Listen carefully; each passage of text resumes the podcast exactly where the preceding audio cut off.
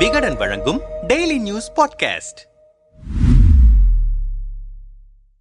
ராமநாதபுரத்திலிருந்து தமிழக பாஜக தலைவர் அண்ணாமலை என் மண் என் மக்கள் என்ற பாத யாத்திரையை தொடங்கியுள்ளார். ராமநாதபுரம் வடிவீடு முருகன் கோவிலில் சாமி தரிசனம் செய்த பிறகு அங்கிருந்து பாத யாத்திரையாக நடந்து கேணிக்கரை வழியாக அரண்மனை பகுதியில் தன்னுடைய முதல் நாள் பாத யாத்திரையை நிறைவு செய்தார். அதைத் தொடர்ந்து பாத யாத்திரைக்காக பிரத்யேகமாக வடிவமைக்கப்பட்ட வாகனத்தில் ஏறி பொதுமக்கள் முன்பு பேசினார். அப்போது அவர் என் மண் என் மக்கள் யாத்திரையின் நோக்கம் என்பது தமிழகத்திற்கு இன்றைய காலகட்டத்திற்கு நம் மண் மண்ணையும் மக்களையும் நேசிக்கக்கூடிய பாரத பிரதமர் மோடி தேவை என்பதை வலியுறுத்தவே. கடந்த ஒன்பது ஆண்டுகள் இந்தியாவின் பிரதமராக ஆட்சிக்கட்டிலில் இருக்கிறார். இந்த ஒன்பது ஆண்டு கால ஆட்சியில் தமிழகத்திற்கு மத்திய அரசு கொடுத்திருக்கும் நிதி மட்டும் ரூபாய் பத்து புள்ளி எழுபத்தி ஆறு லட்சம் கோடி எந்த மாநிலத்திற்கும் வராத நிதி தமிழகத்திற்கு வந்துள்ளது. ஏனெனில் பிரதமர் மோடி தமிழகத்தை கண்ணும் கருத்துமாக பார்த்துக் கொண்டிருக்கிறார். உலகத்தின் மிக தொன்மையான நம் தாய்மொழியான தமிழில் பேசிக் கொண்டிருக்கிறேன். நம் தாய்மொழிக்கு ஒப்பற்ற மொழி இந்த உலகத்தில் வேறு எங்குமே இல்லை. ஆனால் கடந்த இரண்டாயிரத்தி பதினான்குக்கு முன்பு வரை யாரும் இதை பற்றி சொல்லவில்லை. ஆங்கிலம் உள்ளிட்ட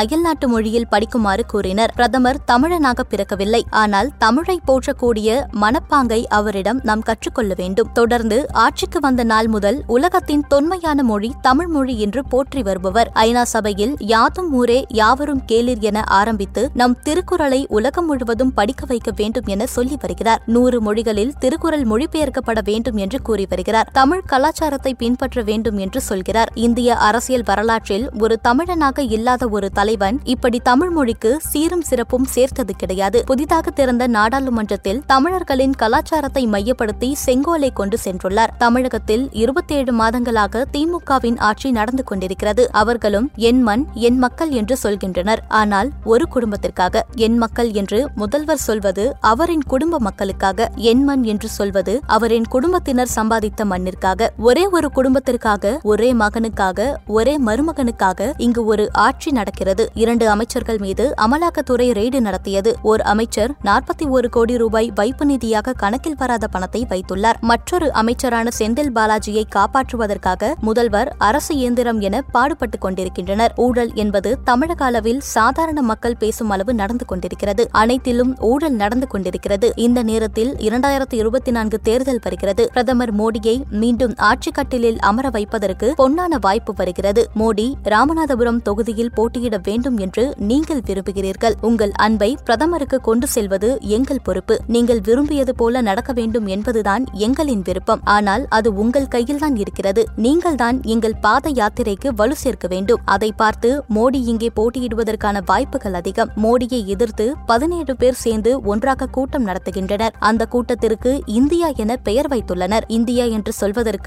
தகுதி வேண்டும். அந்த கூட்டணியில் உள்ள நபர்கள் தமிழகத்தை தனி தமிழ்நாடாக பிரிக்க வேண்டும். காஷ்மீரை தனி நாடு என்று பேசுபவர்கள். அங்கிருக்கும் அனைவரும் ஊழல்வாதிகள். புலிக்குட்டியை பார்த்து பூனைக்குட்டி சூடு போட்டுக் கொண்டதைப் போல இந்தியாவை நேசிக்காதவர்கள் இந்தியா என்று பெயரை வைத்துக் கொண்டு சுற்றுகிறார்கள். எங்களுக்கு என்னாலும் நரேந்திர மோடிதான் பிரதமர். ஆனால் அவர்கள் கூட்டணியில் ஒவ்வொரு நாளும் ஒவ்வொரு பிரதமர். அவர்களின் கனவு பலிக்காது. தமிழகம் முழுவதும் தேசியத்தை கொண்டு செல்வதுதான் இந்த யாத்திரையின் நோக்கம். இந்த மண்ணையும் மக்களையும் யாரும் சூறையாடக்கூடாது என்பதற்காகத்தான் இருநூற்றி முப்பத்தி நான்கு தொகுதிகளிலும் யாத்திரை பயணம் செல்கிறோம். மீண்டும் திராவிடர் கயவர் கூட்டம் நம்மை அண்டி பிழைத்து நம்மிடம் உள்ள சொத்துக்களை எல்லாம் பிடுங்கக்கூடாது என்பதற்காகத்தான் இந்த கடினமான பயணத்தை மேற்கொண்டுள்ளோம். அவர்களை அப்புறப்படுத்த இரண்டாயிரத்தி இருபத்தி நான்காம் ஆண்டு நாடாளுமன்ற தேர்தல் ஒரு வாய்ப்பாக வருகிறது. இந்த முறை முப்பத்தி ஒன்பது தொகுதிகளிலும் குறிப்பாக ராமநாதபுரம் தொகுதியில் முதல் தொகுதியாக அனுப்பி வைக்க வேண்டியது நம் கடமையாக கொள்ள வேண்டும். ஒரு தராசு தட்டில் சமமாக வைத்து மோடியை பார்க்கும் அளவிற்கு எந்த அரசியல்வாதிக்கும் தகுதி கிடையாது. மோடி என்பவர் அரசியல்வாதி கிடையாது. மக்களுக்காக சேவை செய்யும் சேவகர் என்றார்.